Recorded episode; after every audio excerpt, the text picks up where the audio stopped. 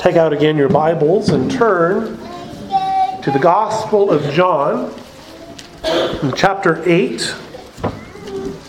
And we'll be reading verses 12 through 30. John chapter 8, starting in verse 12. Again, this is God's holy, inspired, and inerrant word. Again, Jesus spoke to them, saying, I am the light of the world. Whoever follows me will not walk in darkness, but will have the light of life. So the Pharisees said to him, You are bearing witness about yourself. Your testimony is not true. Jesus answered, Even if I do bear witness about myself, my testimony is true. For I know where I come from and where I am going. But you do not know where I come from or where I am going. You judge according to the flesh. I judge no one. Yet even if I do judge, my judgment is true. For if it is not I alone who judge, but I and the Father who sent me. In your law it is written that the testimony of two people is true. I am the one who bear witness, bears witness about myself, and the Father who sent me bears witness about me. They said to him, therefore, Where is your Father? Jesus answered, You know neither me nor my Father. If you knew me, you would know my Father also. These words he spoke in the treasury as he taught in the temple. But no one arrested him because his hour had not yet come. So he said to them again, I am going away, and you will seek me, and you will die in your sin. Where I am going, you cannot come. So the Jews said, Will he kill himself, since he said, Where I am going, you cannot come? He said to them, You are from below. I am from above. You are of this world. I am not of this world. I told you that you would die in your sins. For unless you believe that I am He, you will die in your sins. So they said to him, Who are you? And Jesus said to them, Just what I have been telling you from the beginning. I have much to say about you and much to judge. But he who sent me is true, and I declare to the world what I have heard from him. They did not understand that he was speaking to them about the Father. So Jesus said to them, When you have lifted up the Son of Man, then you will know that I am he, and that I do nothing on my own authority, but speak just as the Father taught me. And he who sent me is with me. He has not left me alone, for I always do the things that are pleasing to him. As he was saying these things, many believed in him. The grass withers, the flower falls, the word of our God remains forever. You may be seated. Let's pray. Gracious God in heaven, we thank you for this reading of your word. We thank you that as Jesus declares that He is the light of the world, that He has enlightened us. And we pray, O oh God, that we may understand this passage, that we may be able to apply it, that we may give glory to our Savior Jesus. Help us, we ask, in Jesus' name. Amen. well, what we are looking at today is really a continuation of the narrative which we had looked at two weeks ago ending in John chapter 7 and verse 52. In that context, Jesus had stood up on the last day of the Feast of Booths, and he, made, he makes two key pronouncements, pronouncements which lead to much discussion and debate. The first we looked at a couple weeks ago in John chapter 7 and verse 38. Jesus cries out, If anyone thirsts, let him come to me and drink. Whoever believes in me, as the scripture has said, out of his heart will flow living water. Now, that's actually the last time that he has spoken in the narrative. There's a lot of discussion among the Jews, among the Pharisees, over what he means by these things.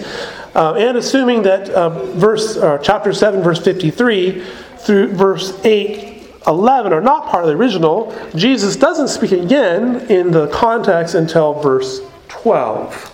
And here, Jesus connects himself um, to the water pouring. Well, he had in the, in the first one, he had connected himself to the water pouring ceremony. He provides living water to the thirsty, he provides eternal life. And now we come to the second pronouncement, the second statement which Jesus makes here in verse 12.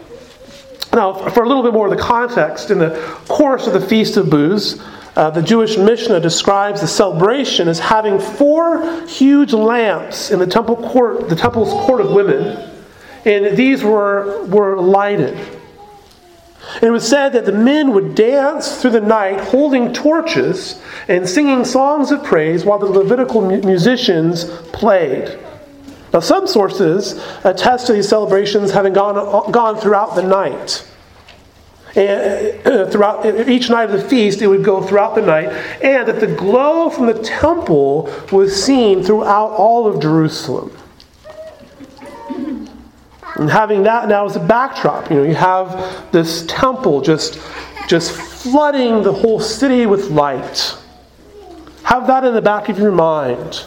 Is it because it's in that context now that Jesus speaks to the crowd gathering there when he says this I am the light of the world.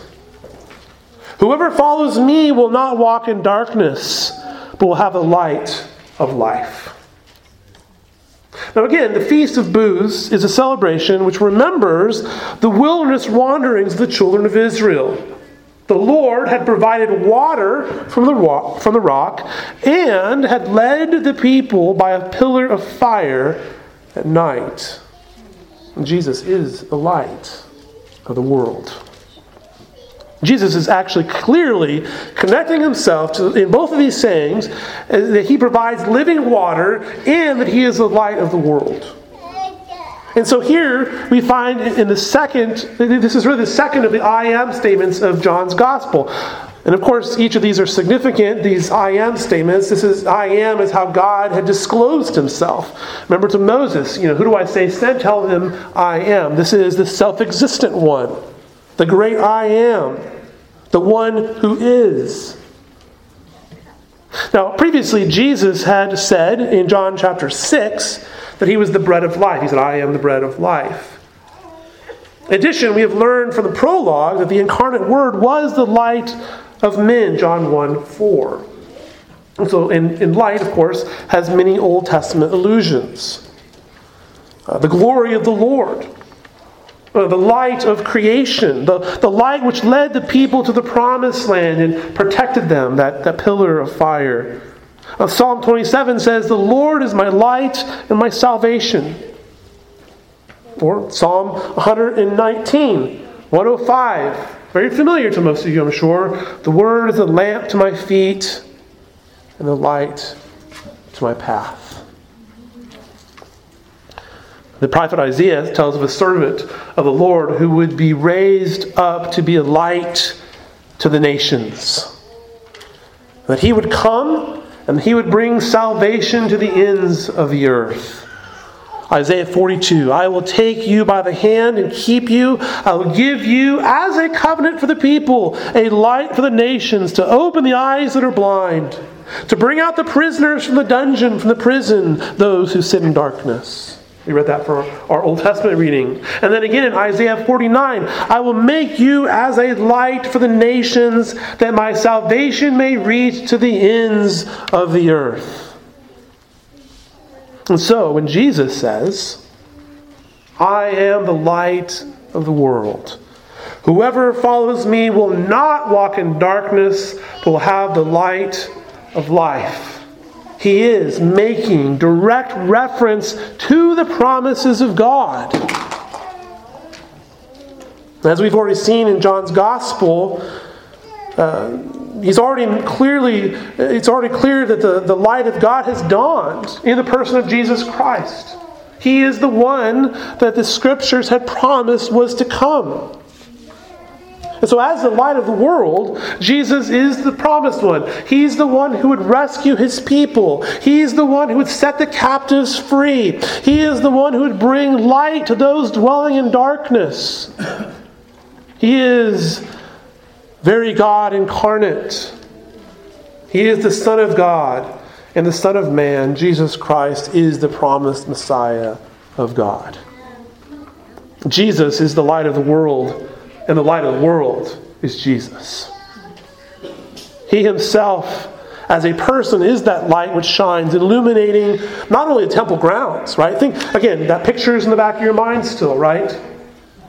You have the temple and, and the grand light which is flowing throughout the city. Jesus illuminates the world. Not of the physical light, though, a, a, spiritual light.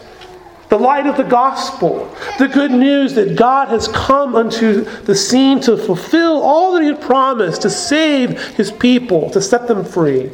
All those who trust and rest in Him can bask in the glory of God's glorious light in Jesus Christ.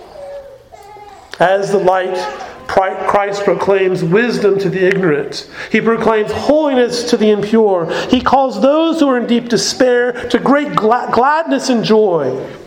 He gives sight to the blind. He sets at liberty the oppressed. Jesus not only proclaims these blessings, but to all those who, by his sovereign grace, he draws, he imparts them to them. By faith, you, dear Christian, brother and sister, are partakers of these great spiritual blessings. You, dear ones, have been set free. You have been made holy in Christ, that you no longer need fear, even death. For your place has been secured by the very precious blood of our Savior Jesus Christ, in whose light you stand, the incarnate Word, who is a lamp unto your feet and a light to your path. Beloved congregation of the Lord Jesus Christ, Jesus is the light of the world. And that reality, though, has an immediate consequence. One must follow him. Those who follow him, which is, by the way, the only sensible thing to do, if he is in type the pillar of fire by night, setting the course through the wilderness, that's the picture, right? God, expected uh, as the as a pillar of fire would would you know the people were to follow that pillar of fire through the wilderness. I mean, it, what happens if you didn't follow the pillar of fire? You'd be in darkness. You'd be in darkness. And so there's immediate consequence. One must follow Jesus. Because to not follow him would be to be in darkness. That's the implication. But for those who do follow him, they are in his light. Those who follow Jesus, the light of the world, will not find themselves in darkness, but have the light of life. You see, Jesus, the object of our faith, is the light who brings life. Now, this, of course, has been an ongoing theme. Uh, we've seen this throughout John's Gospel. When we trust and rest in Jesus Christ, He produces life. We are new creatures in Him. We are spiritually transformed by faith, which is a gift from God. Now, Jesus has spoken here but this is really all that's said directly on the subject. Jesus declares that he is the light of the world. But from here on, the narrative turns on the Pharisees questioning his authority to make such a statement.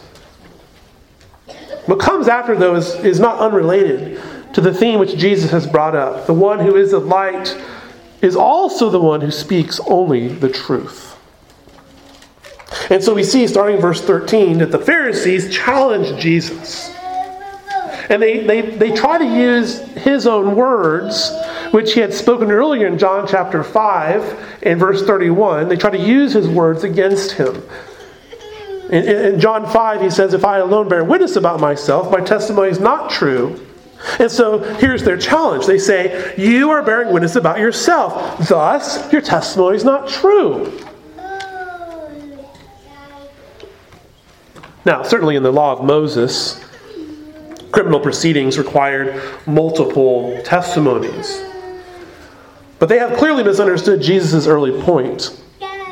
Jesus is not saying that his single testimony by itself makes his assertions about himself untrue. Just because there's only one person testifying doesn't change the truthfulness of the situation. This is why we ought not to dismiss someone just because they're the only witness who's come forward. However, if the burden of establishing fact is dependent solely on one person's self testimony, then it cannot be determined to be true. It would remain unproven, not disproven, though. Understand the difference. It would be unproven. In other words, there's no way to validate the claims. In order to validate a claim, it's necessary for others to testify as well. And this is what Jesus had presented back in chapter 5. Here, though, Jesus responds in verse 14 this way He says, Even if I do bear witness about myself, my testimony is true. For I know where I come from, or I know where I came from and where I am going. But you do not know where I come from or where I'm going. And so here, here is Jesus um, using some amount of patience, going over the same ground that he has already gone over in the past. And yet here he uses slightly different wording. So grateful, by the way, that Jesus is patient. I wouldn't be as patient as Jesus is, having to say the same thing over and over again. But here he is. He's being very patient. Even if he is the sole witness to the facts, this doesn't change the truthfulness of the claim. You see, something is true because it's true, not because there are a multitude of witnesses who say it's true. But it is by a multitude of witnesses that a truth claim can be validated. So you can see the differences, hopefully. This, dear friends, is an important point to bear in mind when any accusations are made anytime. And you know, you don't have to spend very much time online, you know, on what used to be called Twitter or Facebook to see all sorts of accusations that people make. They, they tend to come and go, even in the, in the Christian world. And um, just because there's one person making it doesn't mean it's untrue. Now, it doesn't mean it's true either. It just means we don't know. We don't have enough facts. So we should bear these things in mind. Jesus is testifying to the truth, and he's uniquely able to do this because of his origin and direction. You see, Jesus knows where he came from from the Father. He knows where he is going back to the Father. You see, Jesus has a heavenly origin, not in the sense of having a beginning, for the Son of God is eternal, but in terms of his being outside of creation. He, is, he has a heavenly origin in that sense. Now, Jesus' opponents don't know these things. Jesus knows himself, not only in the immediate or reflective sense, but he knows himself completely. He knows the facts concerning himself in ways that you and I don't even know about our own selves. And so when Jesus proclaims that he is the light of the world, this is based on his perfect self consciousness, which the men challenging him cannot possibly comprehend. Soon enough, Jesus will point out again that even these claims that you're making, these are not independent claims, but are in perfect conformity to the will and witness of the Father. And so Jesus goes on. He says this You judge according to the flesh. I judge no one. Now, what does this mean? What does Jesus mean by this? In assessing Jesus, the Jewish leaders were using human standards. That is, they were using standards according to the flesh. Uh, this isn't simply judging by appearances, which is bad enough but judging according to the standards of the fallen human condition. In other words, judging as fallen men living in a fallen world without the transforming insights of the Holy Spirit. This is not how Jesus assesses humanity. He does not judge according to the standards of fallen humanity because he is not among fallen men. He was not born by ordinary generation like you and I. Also, I should point out that Jesus is not here speaking of judgment in the judicial sense, but in the assessment sense. Jesus does not judge anyone in the same manner as his opponents judge. It's not that he doesn't judge. In fact, he does judge. And his judgment is true. It's always true. Fact, that's the point. He's the light of the world, right? All of his statements would be true. And so Jesus' purpose, though, is to save, not to condemn. And yet, his presence guarantees that mankind will be divided around him, many judging him. Right? And isn't that the case today? Some assess Jesus as, you know, crazy or something, right? A lunatic. Others understand by the Holy Spirit that he's Lord, right? But that's, uh, he, you know, we, but Jesus isn't, isn't assessing the situation the same way that you and I would. Indeed, Jesus does judge and has the unique authority to do so because he is the Son of Man. And even, even still, apart from his eschatological judgment, you know, this is you know, speaking about his judgment at the end of all things, if Jesus were to appraise a person or a situation, his judgment would inevitably be proven to be correct. In fact, the word aletheus is used true. It's always true, it's right. Consider the, the story we looked at last week. You know, the woman caught in adultery. This is a perfect illustration of this point. Jesus could measure any situation could understand rightly what is going on. And this is because he does not stand alone in his judgment, but with the Father who sent him. Jesus judges according to what he hears from the Father, and so his judgment is always right. And this is on account of his special relationship that the Son has with the Father. And because of this, the formal conditions of the law are met. Verse 17. And Jesus says, In your law, it is written that the testimony of two people is true. I am the one who bears witness about myself, and the Father who sent me bears witness about me. And so there's your two witnesses. The formal conditions of the law are fulfilled.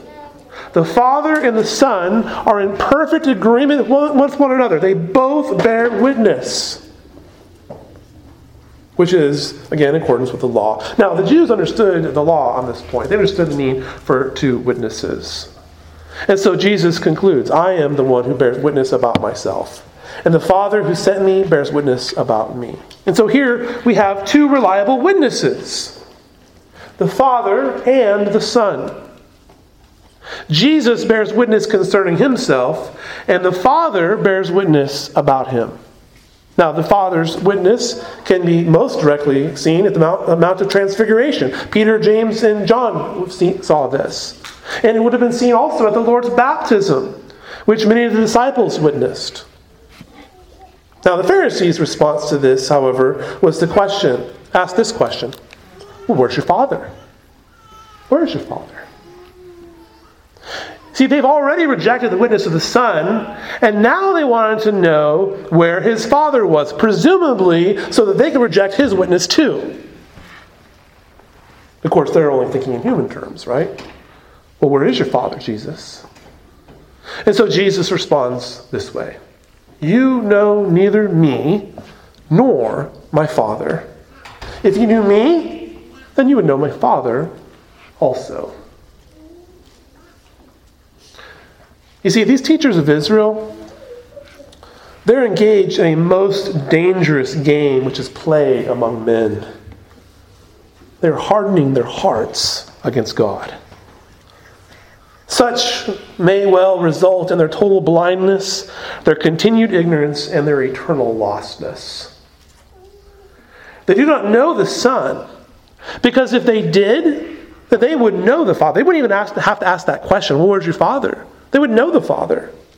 But the truth is, they don't know either one. They don't know either one. Indeed, they are lost. They are dead in their sins. And so John finishes off this exchange by providing the setting. He says, These words were spoken in the treasury as he taught in the temple. This is the place uh, where the offerings were put. Presumably, uh, these are the so called shofar chests. They're called this because of their shape. Uh, they were in the shape of a shofar or the trumpet. Uh, we're not told explicitly anywhere where these were kept, but most commentators seem to think they were found in the court of women where this exchange was taking place. So Jesus was, as we've said before, teaching in the temple. This is a public place. It was also near where the Sanhedrin met, And yet, we see this no one arrested him because his time had not yet come. John again adds that little note, uh, pointing to the sovereignty of God. The time had not yet come. No one could lay hands on him because his time had not come. The Lord is providentially in control of the time when Jesus would be arrested, but that time had not yet come.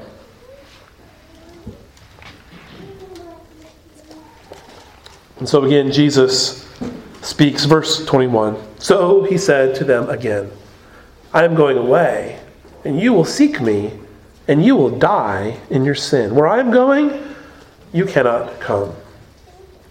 Now, the again, like in verse 12, indicates something of a pause, and yet there, is understood to be a continued dialogue between Jesus and those who are in opposition to him. Now, Jesus indicates again that he's going away. That is, to the Father. He's speaking of his death, his resurrection, and his ascension. And where he is going, they cannot come, though they will seek him. Now, it's unlikely that they would be seeking Jesus personally. That's not what is being said here. It's not they're like, oh, where did that Jesus fellow go? We, we should try to find him. That's, that's not what he's saying. Rather, they will be seeking for the Messiah, right?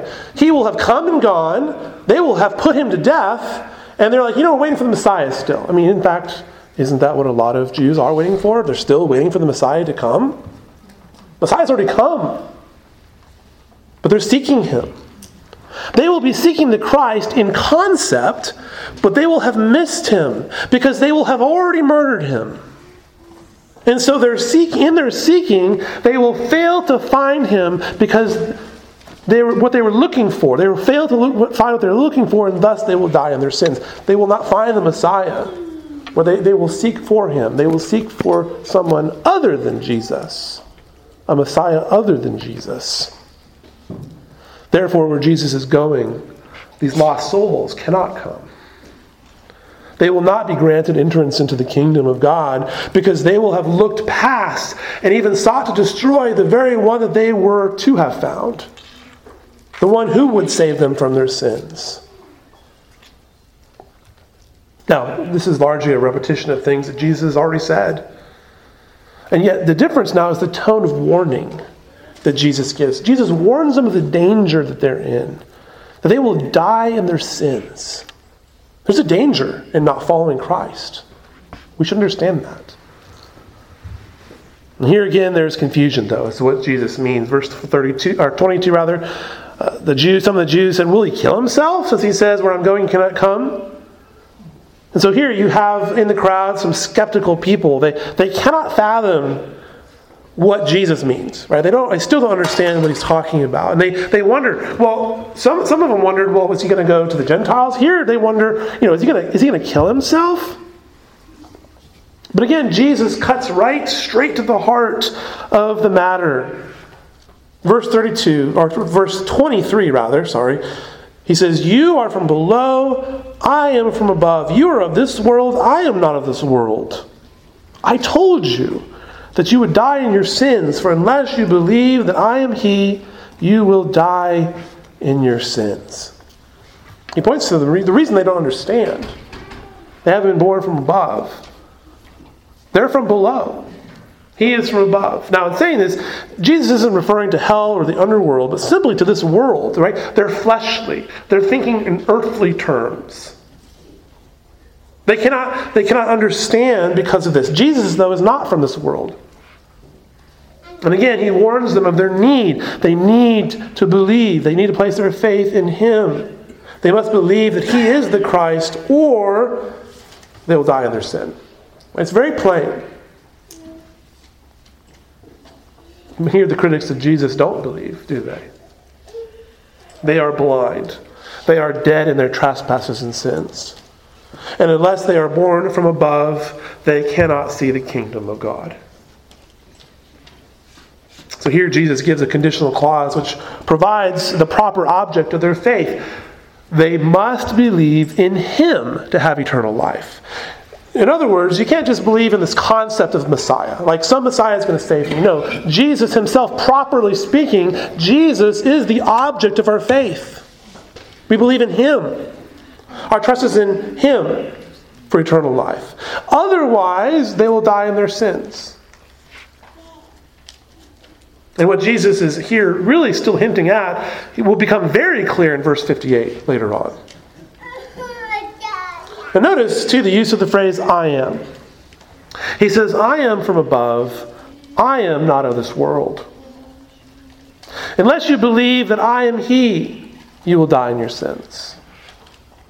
Again, Jesus is making claims of divinity, but at this point, his opponents don't really get it. So they're, they're still asking, well, who are you? And evidently, they haven't been listening.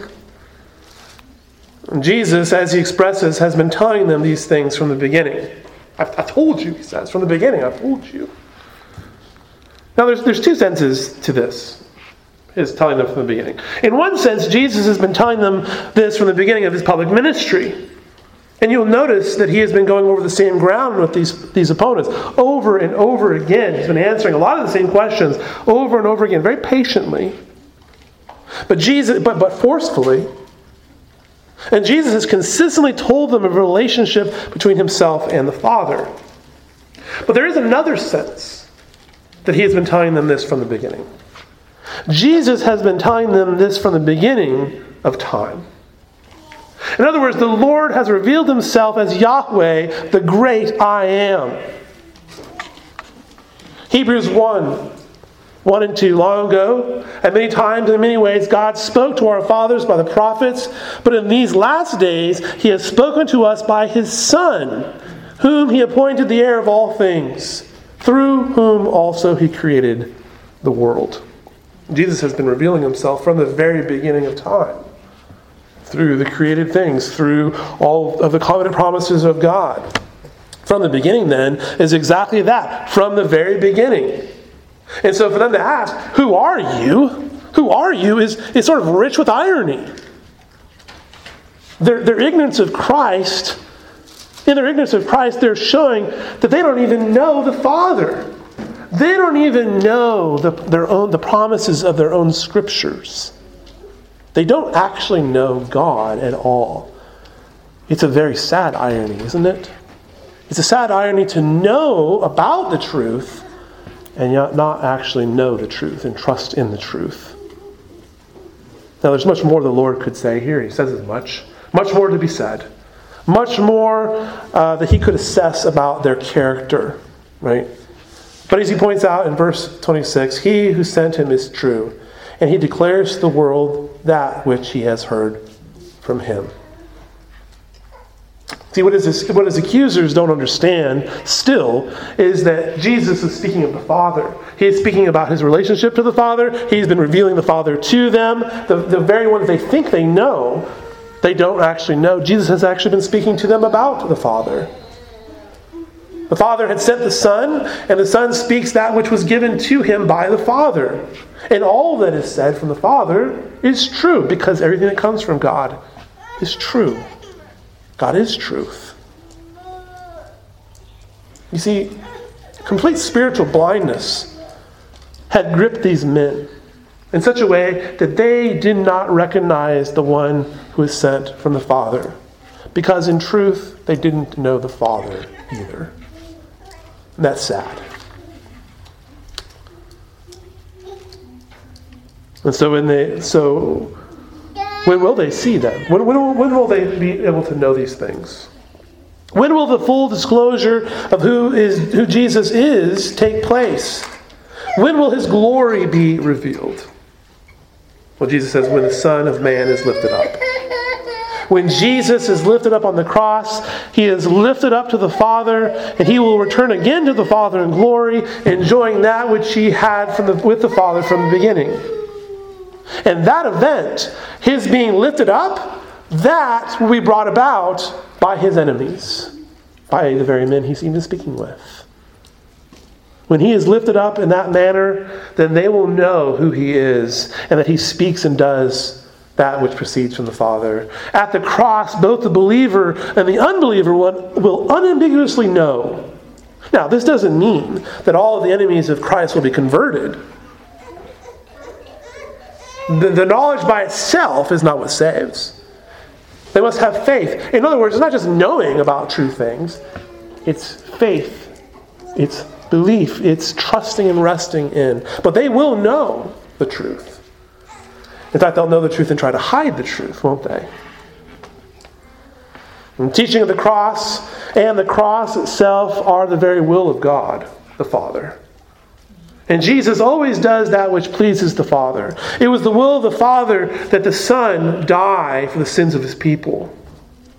That his blood be shed so that many might be saved, that full payment may be made on their behalf. And Jesus always and completely submits to the will of the Father. So, what's the result of Jesus' teaching? As Jesus teaches here, and he, and he says these things that he is the light of the world, he, he explains his relationship to the Father, he gives the warning of, of the need for believing in, in himself as the object of their faith. What was the response? Well, many believed. Many believed. It doesn't say all believed, but many did.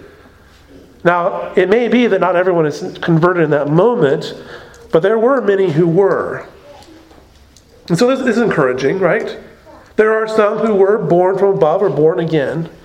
The Spirit moved in their hearts, they believed, they trusted and rested in Christ.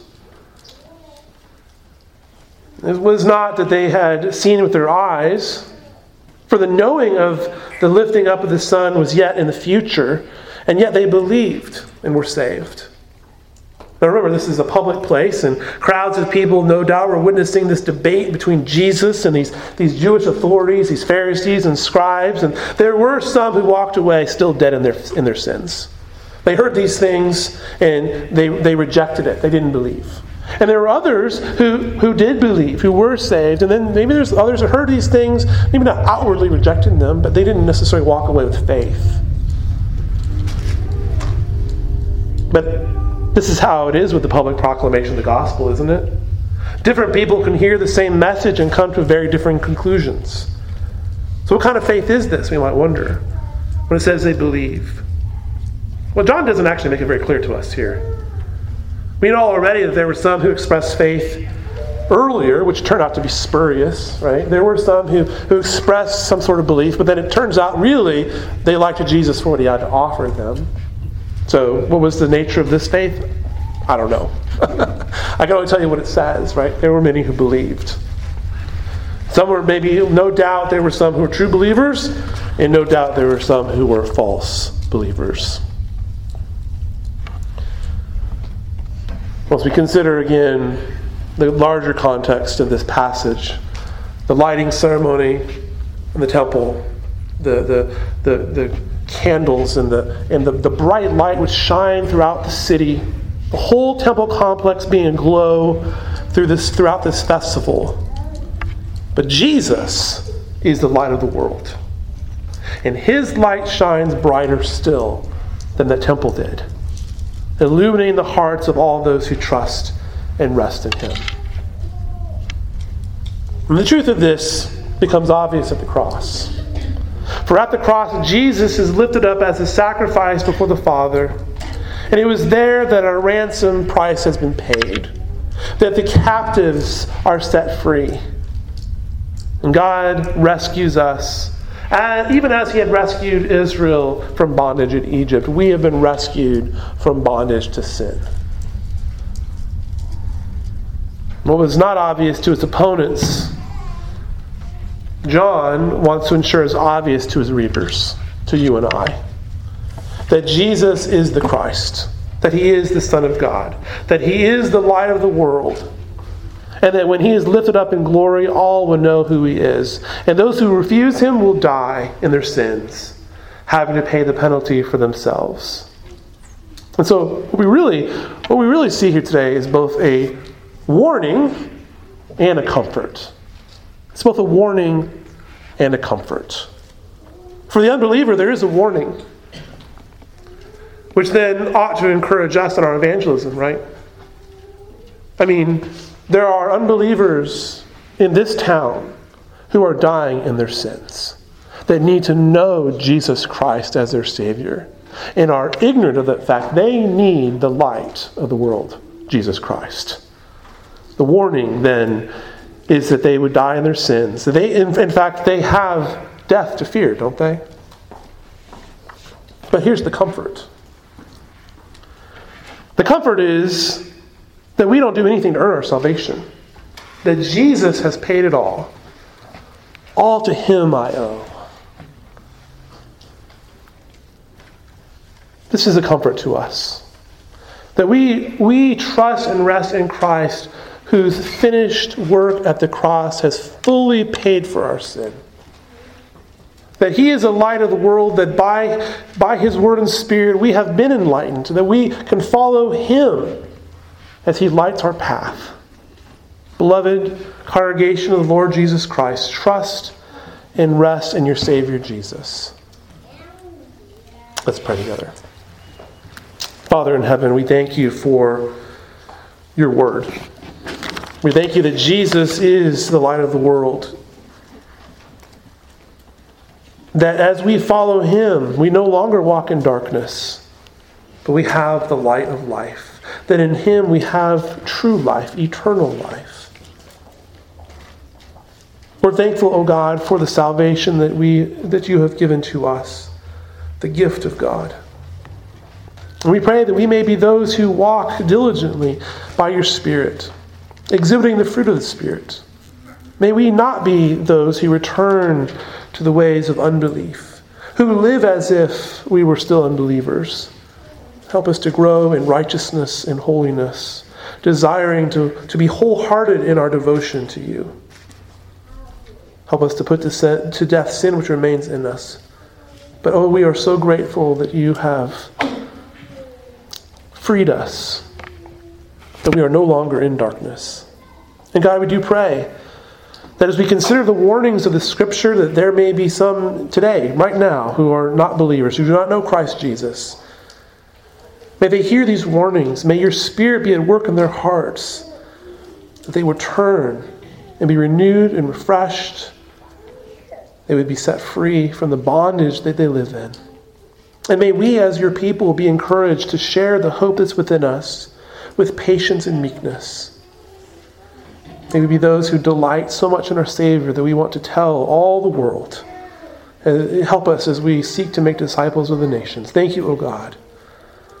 And we pray, pray these things in the name of our Savior, Jesus Christ our Lord. Amen.